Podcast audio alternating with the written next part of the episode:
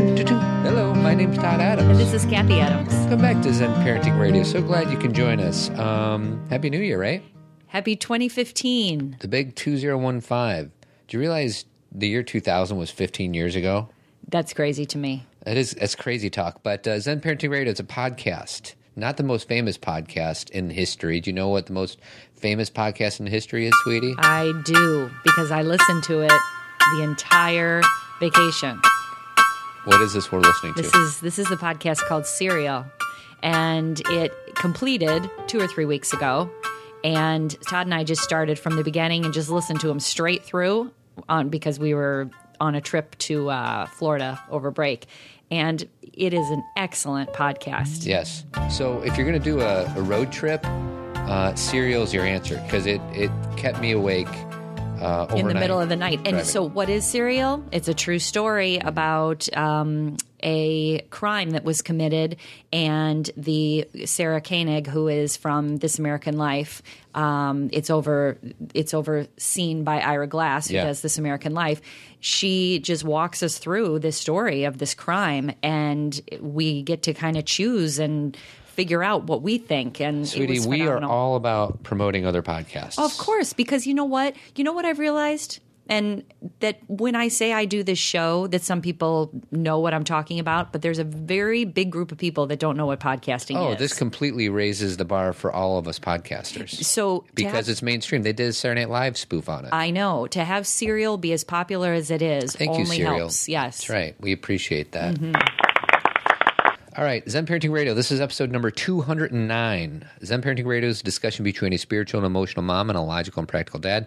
We have 3 daughters, ages 7, 10, and 11, and our goal is to give you the resources to become a better parent, but more importantly, to become a better you. And always remember our motto, sweetie, the best predictor of a child's well-being is what? A parent's self-understanding. But first, we're going to do a little bit of self-promotion, and I'm going to did I set this up?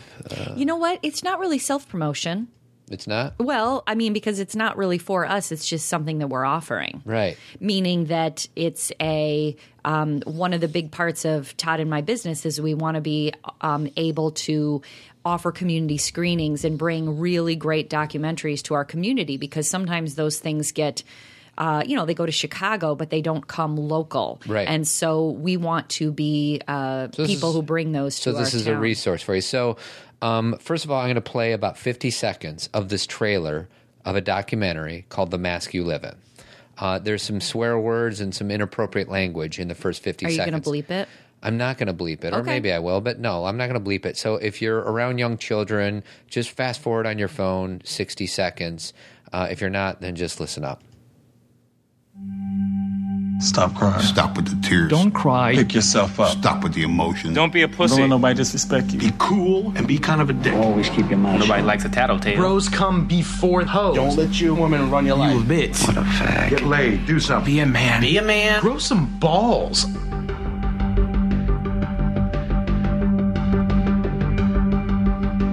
The 3 most destructive words that every man receives when he's a boy is when he's told to be a man.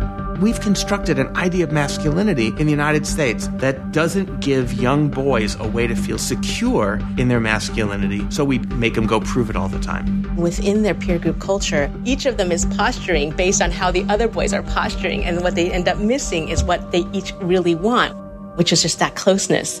All right, that closeness. That closeness. And, so this documentary, as Todd said, is called The Mask You Live In. It's brought to us by the same woman who did Misrepresentation, which came out 3 or 4 years ago, and was about women and how women are portrayed in media. And now she's turned the camera toward men and how American masculinity is perceived through the media, but also just in our environment. So Kathy and I and our company BU have decided to create a screening or whatever. Bring a screening to you. We live in Elmhurst, so we're having it close to our house. It's on Wednesday, March 11th at York Theater, which is our movie theater here in Elmhurst. Seats are limited, so don't delay. The movie is intended for adults and is considered PG-13. So if you want to reserve your seats, all you need to do is go to Kathy's website, KathyCAdams.com and click on events. Right. Or it'll also be in the show notes of this podcast, which is ZenParentingRadio.com/209. So... yeah, and we'll keep putting it on our Facebook page and promoting it there. But we've been really excited about this for about a year and a half because we knew it was in the works. Long time coming. Because we tend to, in our business, our BU business, focus a lot on girls, which is, I think, very important and is also relevant to us because we have 3 girls. But we also, as just individually, but as Zen Parenting Radio hosts, believe in balance, and that our world is not just about raising girls up. It's also about supporting the boys and how we affect each other, and that the more that boys have an understanding of themselves and self-awareness and know that they can be compassionate and empathetic people, that only benefits everybody, not only them, but women as well. So, you know, Todd and I really want to bring some balance to what we share. That's right. So you're going to hear a lot about it over the next few weeks, so it won't be the last time, but get your tickets. So our first thing we're going to talk about today is a few podcasts ago, we invited our listeners to click on or send us a voicemail link on our website because we're trying to cultivate some positivity amongst men and women or relationships. Mm-hmm. So what was the task that we asked our... Well, we tend to, you know, in our culture, everything that we hear about are people's troubles or struggles or how a husband or a wife just doesn't do enough or isn't good enough. And we wanted to focus on how there are many relationships that the, you know, each other has each other's back. Mm-hmm. Is that the best way to say it? Yeah. That we can support each other, and mm-hmm. that is a possibility, and it is happening all the time. So we had some people call us, and we're going to play Amber's voicemail. It's about 90 seconds, and it's a good launching point for some deeper discussion. So here it is. Hi, Kathy and Todd. My name is Amber Young, and I have 2 kids with my husband, Tim. Our kids are ages 6 and 10, and I want to tell you about a way that my husband, Tim, has stood up for me or got my back. A few years ago, the kids started asking the very normal question of, who do you love more? Of course, my answer was very even, and that I love them both in different ways, but there's no one person that I love more. And when they asked that same question to my husband at dinner one night, his answer was that he loved me more. And, you know, I thought that was kind of funny, and we laughed about how it was an easy way out of answering the question, and he explained that no, he truly loves me more than anyone on this planet. And the kids listened with wide eyes, kind of shocked that he would say that, and actually tell other friends and family that Dad doesn't love us as much as he loves Mom. And I think my husband and I talked about it one night, and he said, you know, what's the harm in that? I think it's amazing that our kids know that I love you more than anyone on this earth, and it's not going to make them feel any less knowing that I love you more than them. And he's really confident and honest about it, and I love that about him. So thank you. Amber, sounds like she's got a good husband. I know, and I love that, you know, he stood by it. Yeah. You know, he said, let me explain to you what I'm trying to say. Yeah, he didn't back down. You know, I remember when you played that for me, the first thing I thought of was a article, or I think it was a blog, that was written about 3 or 4 years ago by a woman named, I think I'm saying her name right, Ailette Waldman. She actually ended up being on the Oprah show talking about this article, because what she says in the article is that she loves her husband more than her children. Now, she went on to describe many things that some people agreed with and some people didn't. So I don't want to defend the whole article because I don't necessarily think I agree with every point. But what was interesting is how she was so demonized after she wrote that article, and how people just thought she was this awful person for saying that.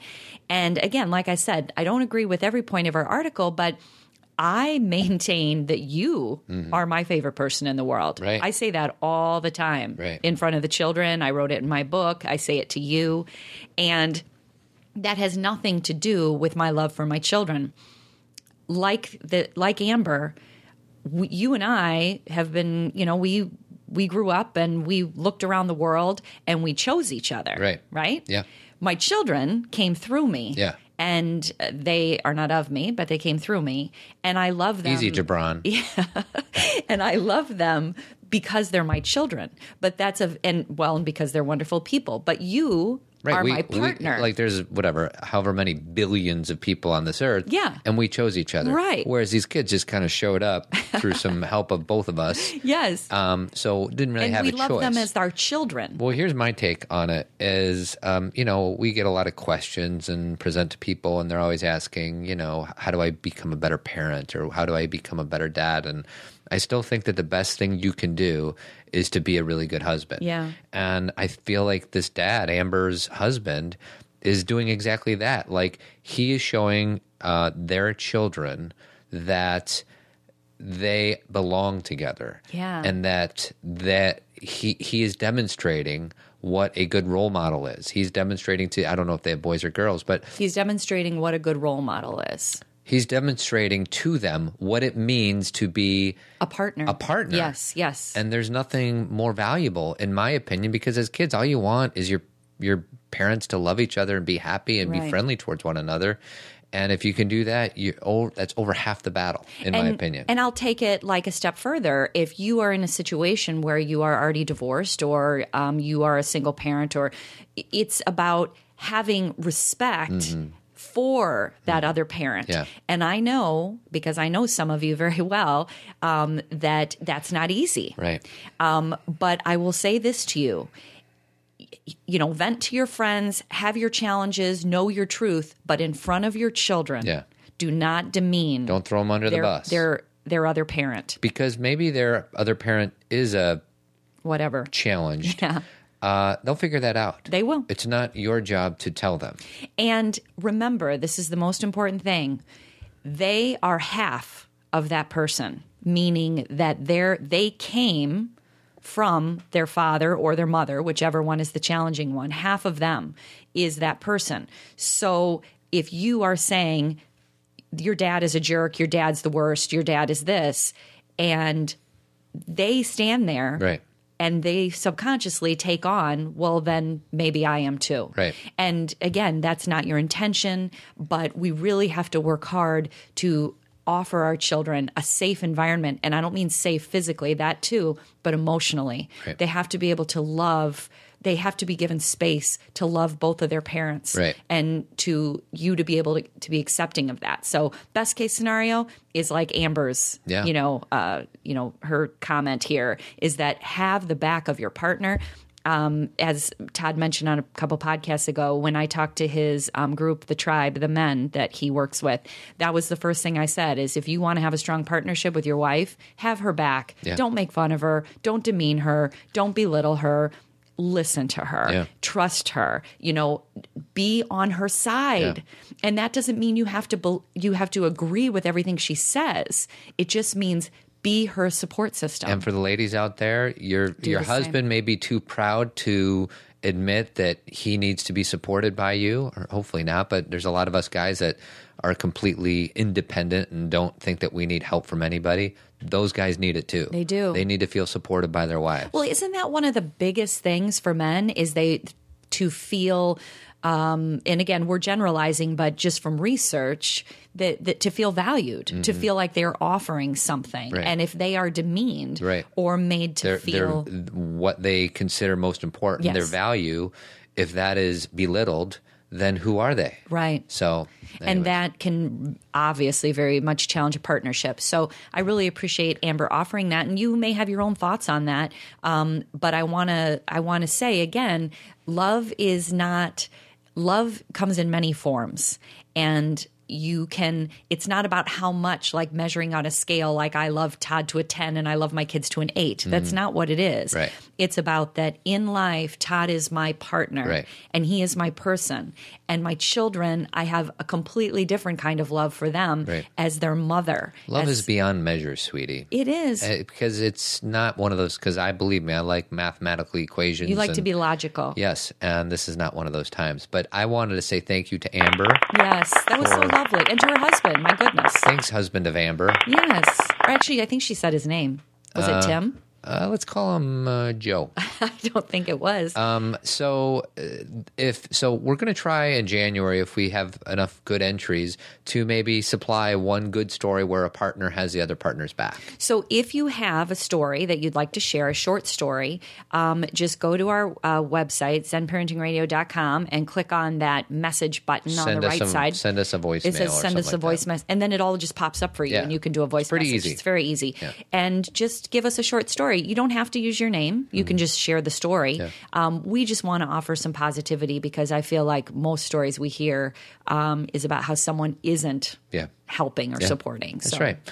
So our first partner is Dr. John Kelly, and I'll be going there this afternoon with my two daughters, because they do something called non-retractable orthodontics, and it is kind of a different way than the traditional braces. So if that is interesting to you and you believe in what Kathy and I believe in, which is alignment and source and things like that, Dr. John Kelly's your guy. His number is 773-631-6844, and his website is chicagodentistonline.com. Got it. Thank you, John. So the second part of the show that you don't know about is I wanted to share a little story about our vacation. Is that there was a moment when, not a moment, there was maybe a day where one of our daughters was struggling and being not so nice to her sisters. Okay. I don't even know what you're talking about yet. Well, you know, she wanted to put the key in the hotel room door. She wanted to push the elevator button. Got it. She wanted, one of the sisters wanted to borrow an item of clothing. And this sister, for no other reason, had nothing to do with what was going on with her. She just wanted to be mean. Okay. All right. Or wanted to, it's not always being mean. I want to be careful with words. She wanted to have a little more control. She wanted control. Yes. She wanted to be in charge. Mean, yeah. So my first response to this is it drives me up a wall. Right. It drives me bananas. It infuriates me because she's not being kind. And we try to role model, and we try to say, just be kind to each other. And most of the time, they all are. But there are moments or afternoons or days where they're just not being kind. And it has nothing to do with her own needs other than that she wants to be in control. In that moment. Mm-hmm. So the only thing that I want to say about that is the logical or maybe the natural response to that is yelling at them. Typical response, or is shaming them or penalizing them or punishing them or whatever. And the only thing I want to say is that I want to encourage our listeners, our parents, to do the opposite. And what that means is, because there's a part of me that just wanted either to punish her or tell her why she was wrong, or just not give her any of my attention at all. I want our parents to flip the switch and instead deliberately give them positive reinforcement. Or not positive reinforcement, attention. Yeah, you got to be careful. Give them attention. Because what I do with this kid is when she's like that, which isn't very often what it is, I say, it looks like you need some attention, and I'll end up tickling her, and I'll like break the silence, or I'll break the tension. Because I think all she wants is attention. I don't know if I'm explaining this well. Well, here's the thing, because I feel like this story you're telling are the kind of things that get us in trouble with people thinking that... What's wrong with trouble, sweetie? I like being in trouble. Well, this is where, and when I say trouble, what I mean is a lot of times people mistake self-awareness as permissiveness. Right. And I think what Todd is trying to say is that you have to – the first thing he was doing is he was watching one of our children maybe not be as kind to the others is be self-aware about how he felt about it. Right. That his instinct – or it wasn't even instinct. Your typical reaction would be to be annoyed, and you start thinking, oh, this kid is mean and what's wrong with them. And you got to calm down first and not take it as like some huge personality trait. It's a moment in time. And what they're doing in that moment, behavior is always indicative of how someone is feeling. Right. Behavior is whatever going on inside of them then evokes behavior. Right. So it's a form of communication. So instead of looking at it and saying this person is that, it's this person must be feeling something that is creating that behavior. Right. So what Todd did then was instead of yelling or saying you're an awful person or shaming them, which doesn't work. Right. You know, if that's one thing that we're trying to get across on this show, shame and fear may stop a behavior in the moment, mm-hmm. but it only creates problems down the road. It has repercussions. It has repercussions. And what actually helps, what changes behavior is compassion, mm-hmm. recognizing what your children really need in that moment. And what our daughter needed was attention because she was feeling not seen. Yeah. And you can say, well, but we're and logically I'd be like, well, she's getting as much attention as anybody else. Why does she need more attention? It doesn't matter why. We don't understand every moment. She just needs more attention. Right. And I want to correct myself. I don't want to positively reinforce that behavior. So if I can back up, strike that. But what I think needs to happen is to give them the attention they're seeking out in a loving way. And, you have to figure out how to do that. But just try to do what is not the typical response. Do the opposite. Because my typical response is, I feel negativity. I feel like frustrated, shaking this kid, mm-hmm. or I feel like telling her why she's being so mean. And instead, just to try something completely out of the box, give them positive attention. And the thing that I tend to do in this kind of situation, or it could be anything else, is first point out that I'm noticing something. Right. Like to say, wow. And sometimes there's kind of like a, wow, you are really needing some control right now. Mm-hmm. And a lot of times there's a defensive blowback, like, no, I don't, but I'm pointing out, I'm seeing this repetitive behavior. Yeah. I'm seeing this. Are you feeling like you need some attention, or do you want to go with me down the hall and mm-hmm. help me so you can get away with everybody? Yeah. The shift, I think the paradigm shift that Todd's talking about here is, instead of having to be this hierarchy where we think it's our job to make them feel bad about things, we're the support system where we recognize that something isn't working out for them in that moment. Mm. And how can we shift that? How can we disrupt that system? Disrupt it, right. Disrupt it. Yeah. And because the non-disrupting thing is to yell at them. Right. Is to stop it. That's the non-disruptive. You think that you're disrupting it, but you're actually reinforcing exactly what they want, because they want your attention. And you have to keep raising the stakes. Stop it. They don't stop it. Stop it, or else I'm going to take away your toys. Stop it, or else I'm going to, why we're saying this to you is, it's obviously for your kid, but it's also for you. Because when you keep raising those stakes, you cannot follow through with all those things. Well, and it requires, and it's not like either one of us do this perfectly, but what the example I said, when she was being a little twerp, it required a little bit of self-awareness on my behalf. A lot of self-awareness, Todd. And the self-awareness is, I am feeling very frustrated with her behavior. Yeah. And I say that in my head, because if I don't say that in my head, then I'm just going to react. And I sometimes, Todd, I say those things out loud. Mm. I am and sometimes I try and bring humor to it, like, oh my gosh, you keep trying to take things from your sisters and it's getting me frustrated. Right. Let me point out what you're doing and let me tell you how I'm feeling. Right. Just because I'm feeling that way doesn't mean I'm now going to punish you or whatever, discipline you, all those words that people use. But I want you to know that I'm seeing this and you are eliciting a reaction from me. Right. It's like you're showing them the story. Mm-hmm. Here's what you're doing. Here's what it's creating. And what can we do different? Right. Does that feel right? Yeah, I just wanted to give our listeners another tool in the toolbox, because maybe their pattern is to scream and shout, and maybe try something different. If you have the ability, it's hard if you're at home and you got three kids and, the wife is at work or the husband's at work, but...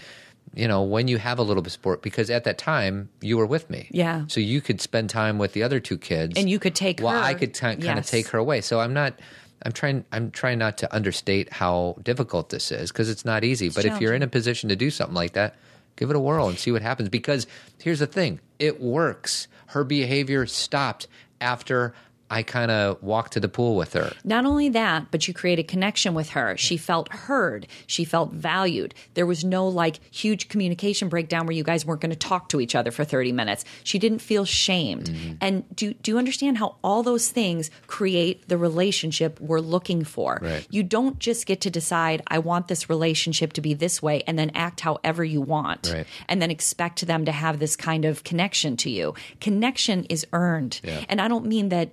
When I say earned, that sounds again like you're allowing them to do whatever they want.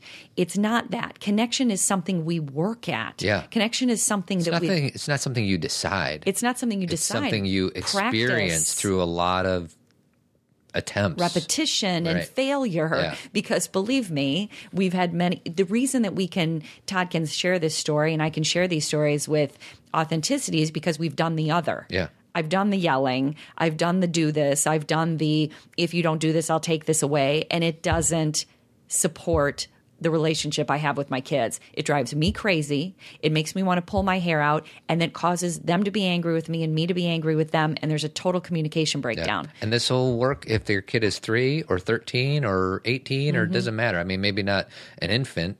But well, they're not supposed to be. They're supposed to be kind of free spirits. They're meatloafs. They're little meatloafs. They just eat and sleep and poop. Tree of Life Chiropractic Care, sweetie. That's our second partner, ChiroTree.com. The phone number is 630-941-8733. And don't forget, Dr. Kelly is the only certified pediatric chiropractor in our town of Elmhurst. So we go there tomorrow. We do. Can't wait.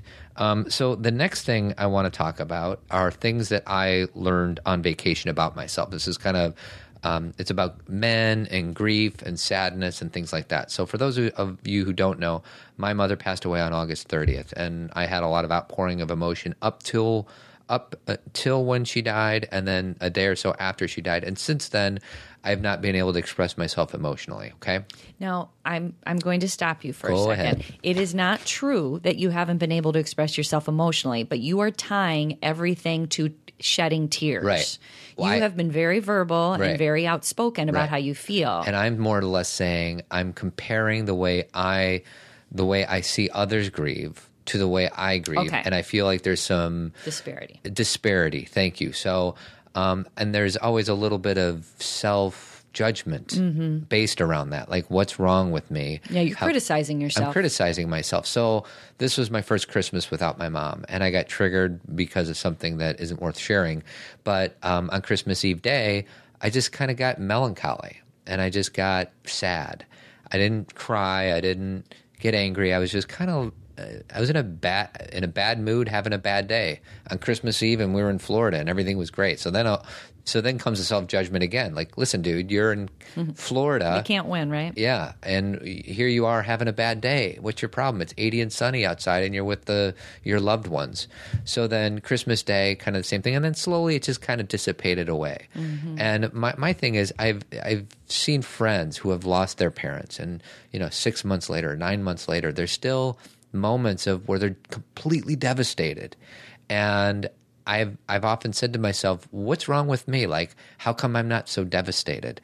And the one thing I learned through talking with you and maybe a little bit of self-reflection is the way I choose to grieve and the way somebody else, I don't even want to say chooses. It's not. The way I grieve. Yeah, instinctual. Yeah. And the way somebody else grieves are two different things. And how dare me compare my grief and how it goes to somebody else's. So that's the first thing. And then the other thing that we came up with through your help in the car ride home was I had a really good relationship with my mom. And my relationship with her over the last 10 years blossomed, and we talked about all these deep things, and it just really, and I was lucky enough to be there when she passed and the days before. So there really wasn't a whole lot of regret, or things left unsaid. So maybe that's another reason why I'm not a basket case once a month or once a week or whatever. And that was your idea that you shared with me, and I think that there might be something to that. So, well, I think that a lot of times the suffering that we tend to have about failed relationships or about when someone passes are the things we could have done, the things we should have done. We beat ourselves up about how we could have been better. Right. And even though some of that comes no matter what, you have some moments where you're like, oh, we could always do things quote unquote better. But I think when we are in relationship with someone and we are offering our best selves and we are growing and trying to be as self-aware as we can in relationship with them and loving them from a place of that awareness and honoring who they are and not trying to have them be different and just having compassion and that back and forth, then there's a peace with that relationship. And that then if that relationship changes or they transition or, pass away, then that peace remains. Yeah. And that doesn't mean you don't miss that person who is no longer here. But right. I miss her, but I don't have regret. Yeah, there's not, because don't you think that's what regret is suffering? Right. It's suffering. Right. And the other thing is I got like all these wonderful letters from friends whose parents have passed away, and they their intention is nothing but love, but they say like, dude, the first year is impossible. The first, birthday, the first Christmas, the first Thanksgiving, don't worry if you're just completely lost. And for the first 4 months, I haven't been completely lost. So that once again, I'm just kind of referring back to the self-judgment I have on myself is, and you're like, if they're telling me I'm going to be lost, then why am I not lost? What's wrong with me? Yes, what's wrong with me? And the reason I say it out loud is if there's other guys out there that whatever if it's grieving the loss of a pet or a parent or whatever, if you guys, maybe somebody else is going through the same thing I am. So I just say that out loud because I think it's a guy thing to question their emotions mm-hmm. and the righteousness of their emotions and how it's chosen to express. And I just want them to say whatever comes out, and I'm saying this to myself more than I'm saying it to anybody else, is the way it's supposed to come out. And the thing is this may not be the case for someone who doesn't have a self-awareness practice, meaning there is something called numbing and shutting yourself down, where there are some people who... Which is another thing I question. Well, but if your emotions are foreign to you, if you really feel like having any emotional expression or having any feeling is you can't differentiate, you can't label them, you don't know how you feel, right. Then that's a different situation. Right. But if you have, had kind of you've done some work where you feel like you understand what anger feels like, and when you feel sad, and you can differentiate between that and a contented, ness, because it's not like you're happy all the time, but you have that baseline. Yeah. You're grounded. Yeah. Your feet are on the ground, right. And that doesn't mean you dip. Your pants are on the ground too, and looking like a fool with your pants on the ground. But there's. Again, these are difficult things to talk about. And, Todd and I were kind of discussing Zen Parenting Radio about what we're really trying to teach on this show on our long car ride. We really had a long car ride. We had lots of time.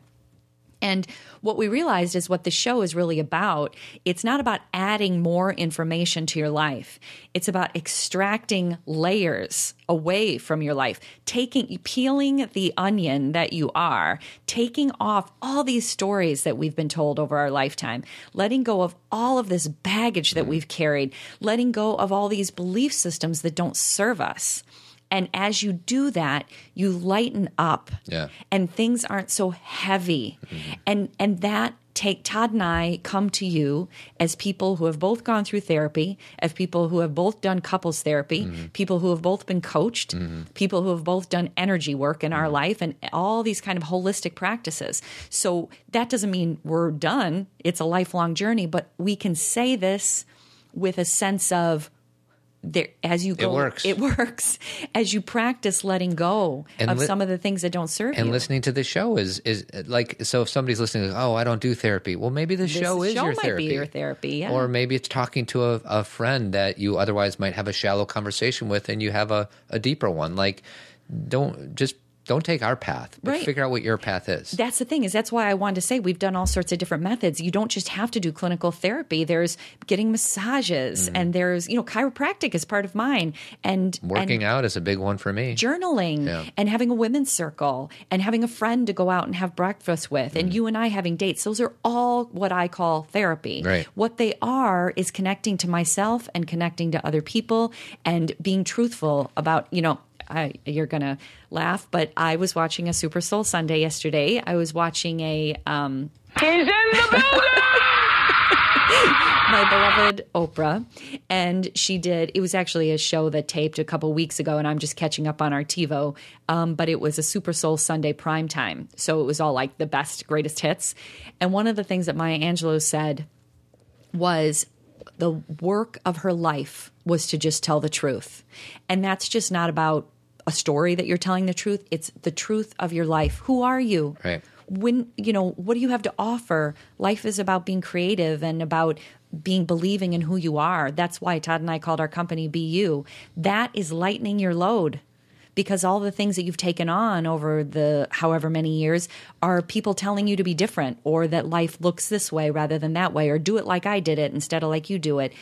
And really what we're trying to talk about on this show is who you are is worthy and good enough. True that, sweetie. We got to move on. I can tell just by the way you're looking at me. You're like, stop talking. You ready for our listener question? Okay, go ahead. It's kind of long, but bear with me. Okay. My husband parents in a very different way. I don't know. I forget this lady's name. Or okay. I didn't forget it, but I don't know if I'm allowed to say it. Okay. So she's concerned about her parenting. Her husband parents in a very different way to the way I would like us both to. Although he often has fun with kids, when he wants something done, he can be very authoritarian, and he tells them what to do and expects instant obedience, or they get sent to their room. Whereas I ask them to do things and try to encourage them to show initiative and or self-control. The few times I've either asked my husband to listen to your podcast with me or read one of my parenting books or not be so harsh on the kids, he refuses and takes it as a personal insult to his own parenting style, and it usually ends in an argument. He says that's the way he was brought up and that his way always gets results. However, I'm worried about the long-term effects on our children, and it upsets me every time they get upset. We are not on the same parenting page at all. Rather than back each other up in front of the kids, I'm afraid we often do the opposite. Okay. That's a truckload there. Well, I think I can help in this way because I'm going to focus just in on the last thing that you said. He says that his way always gets results, and he is not wrong in that when you are authoritarian and you use fear, your children often do maybe go to their room. Become obedient. They become obedient. I think the discussion to have with him is not about whether or not him yelling at them gets them to hunker down and do whatever he wants. It's what kind of results does he really want? Does he want them to do something immediately so they feel less than, or does he want to have a relationship with them where he feels connected and they feel safe with him? Yeah. Because it's not about fighting him about this works, yes, it does. You know, it's the back and forth of yes, this works or it doesn't. It's about what do we really want to offer our kids? And you know, this could be difficult because he may say, I just want them to listen to me. I don't know. Right. And we're not there. But the one sentence I underlined, he refuses and takes it as a personal insult to his own parenting style. Now, how is she going to be able to – because I think she needs to reframe. Like, how does she reframe this for him, saying this is not an attack on your parenting style, but it is, isn't it? Well, I think that the way that we always start with people we love is by saying, I understand why you do this. Right. I get it. I see you. I know that this is how you were raised, and so of course you're going to do it this way, and I honor that, and I think who you are is amazing, okay? But my big but is for us as parents, what do we want in our family and what do we want for our kids? And did you, when you were a kid, ever feel afraid of your parents? And if he says yes, then the question is, do we want our kids to be afraid of us? Now, when I say that to groups, because I go out and do presentations, a lot of parents will nod and say, yes, I want my kids to be afraid of me. And, they kind of do it with a little bit of laughter. But I think the reason that people nod and say that is because they want their kids to, quote unquote, obey immediately and to listen to everything they say. But that's not a realistic relationship. Right. Meaning what you want is kind of a magic thing. And what I want to put out there for you is it may work when they're 4 or it may work when they're 8. But if you're going to have that type of obedient, quote unquote, relationship with your kids when they're 13, 16, 18, I think you're going to run into some difficulty. Meaning, I think that your relationship may suffer. Yeah, I agree. And this may not be the two suggestions. One is maybe there's something that you can do for him. This might be overly logical, but that's the way my brain works. Maybe there's something that he wants you to integrate or become a part of or support him. Start that way. And it's not like... But what are you referring to? Like, what do you mean? Whatever. Because I feel like she's asking him, hey, listen to this podcast. Maybe a way to do that is, hey, maybe he's asking her to... Read a book about money. Yeah. Whatever. Come to my work and see what I do. Yeah. Or I want to go to the ball game. Go with me. It's noticing what's important to him. So maybe she can do something like that first instead of just saying, hey, change your behavior because I don't agree with the way you're doing it. So find a way to connect with your husband that has nothing to do with this discussion. Yeah. And then say, this might come out sounding bad, but I'm willing to step outside of my comfort zone I don't want to go to the ball game, but I'm going to the ball game. Right. Will you please step outside of your comfort zone and read this book? Right. Or listen to this. Like the one podcast, the Alfie Cohn interview isn't necessarily about adults. It's more, well, I guess it's not about relationships. It's more about how to parent your kids. But that gives some good research. Throw a curveball to this guy. This guy's going to be like, what is this all about? And what Todd's talking about is that the research shows that that kind of authoritarian kind of parenting, again, in that moment, you may be like, hey, it works. Mm-hmm. You know, they went to their room, but you are altering your relationship with them, their connection, their sense of safety, their internal sense of beingness gets a little messed up. Yeah.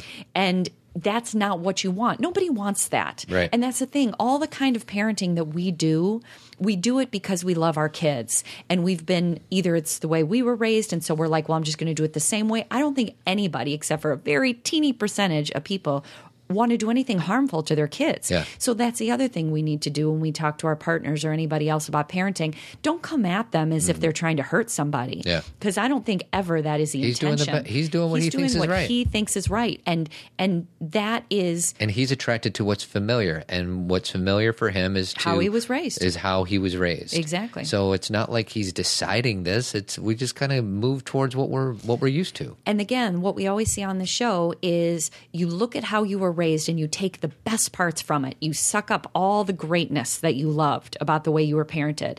And then you look at the parts that didn't work for you, when you were afraid, when you felt alone, when you felt not heard, and you try and maybe evolve and shift those things in your own parenting. And that doesn't diminish or disregard or disparage your own parents. That's what we're supposed to do. We're supposed to evolve. So instead of looking at it as some kind of slight on your parents, Look at them and say, they loved me. They did everything they could. They did to the best of their ability. Now I get to take the ball and run with it. Yeah. Now I get to make some different choices. It's our turn. Yeah. Because if we were doing things the same way people did 50 or 60 years ago, there'd be no... The whole reason we're here is to evolve. Evolve, babies. Take what your parents did well and do that. Take what your parents did not so well and modify it. Yeah. That's it. It's simple. It's simple. And have your direction be compassion, love, connection, and empathy, because those are the things we know that create change, create connection, and a sense of self. We know that for sure. That's not just because it feels good in my gut, which it always has, but we know that by research now. Tournament of bad. We talked about this last week. I know what this one is. What is it? Is it the car? Yeah. Oh, my gosh. Especially now because in Chicago, everybody, it's 0 degrees today. It was actually -2 when I got in the car. Tournament of bad is something that annoys us. That has nothing to do with parenting. It has nothing to do with parenting. And do you want me to say it? Yeah, go ahead. Not every week, we try to come up with something different. So this one we've been noticing, especially because it's cold outside, is when you go to the car, we have one of those automatic lock opening things. Yeah. And so what happens is when you go to the car, the only door that opens is the driver's side. Right. And the tournament of bad is when the driver, takes their sweet time getting in and opening up everybody else's door.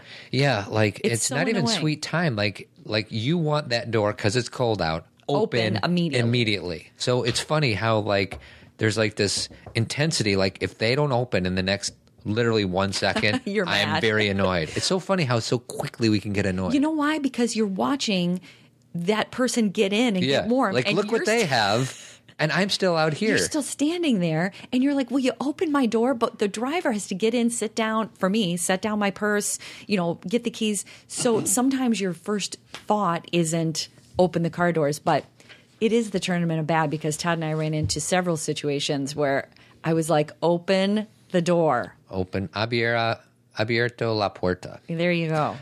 So I wanted to talk about my money thing. Do we really have time? No, we don't. I was going to say. So it's a preview for next week. Okay. And I'm going to attack mutual funds. I can't wait. And what that means is why you should not have your money in mutual funds. Sweetie, is this what you're trying to do? I am, because you won't. Everybody thinks mutual funds. Not everybody. I used to think mutual funds were a good thing, and I'm going to tell you why they're not and why you got to stop. Okay. All right. I guess I need to learn because they make me snore. I also want to say that there are a few things happening besides, you know, how we said at the beginning of the show, The Mask You Live In is March 11th. There's two other things. There is something called Parent University, and it's in Western Springs. And I actually have where it is. It is at Lyons Township in Lyons Township in Western Springs, Illinois. So it's the South Campus. That's a high school. And basically, they are offering something called Parent University, and it's a great full day of lots of different parenting speakers. And I'm actually doing two sessions. One is about mindfulness, and the other one is about ending the screen addiction. Mm-hmm. Again, I think there's a opening speaker, and then there's two sessions, and then there's also a resource room. So it's worth your time. Again, it's January 31st. It's a Saturday. And we'll put the link on the show notes. And sweetie. Yes, and you can also go to my website, KathyCAdams.com, and go to events. So that's coming up at the end of this month. And then the last thing is Todd's men's retreat. Is that full? No, it's not full. We have some spots open. Okay. So that is Friday, February 27th through Sunday, March 1st, and that is Todd's Men's Adventure Retreat. And so that's a weekend commitment, and it was awesome last year. Not that's that right. I was there. No, you weren't. But I've heard many of the stories. No females allowed. Yeah. This is guy time, sweetie. I know. And the theme is unplug, unwind, and recharge. And that is also on my website, KathyCAdams.com. And then we are selling two things. One of them is our awesome hat. What is this? Oh, these are men without hats. Don't be one of these men.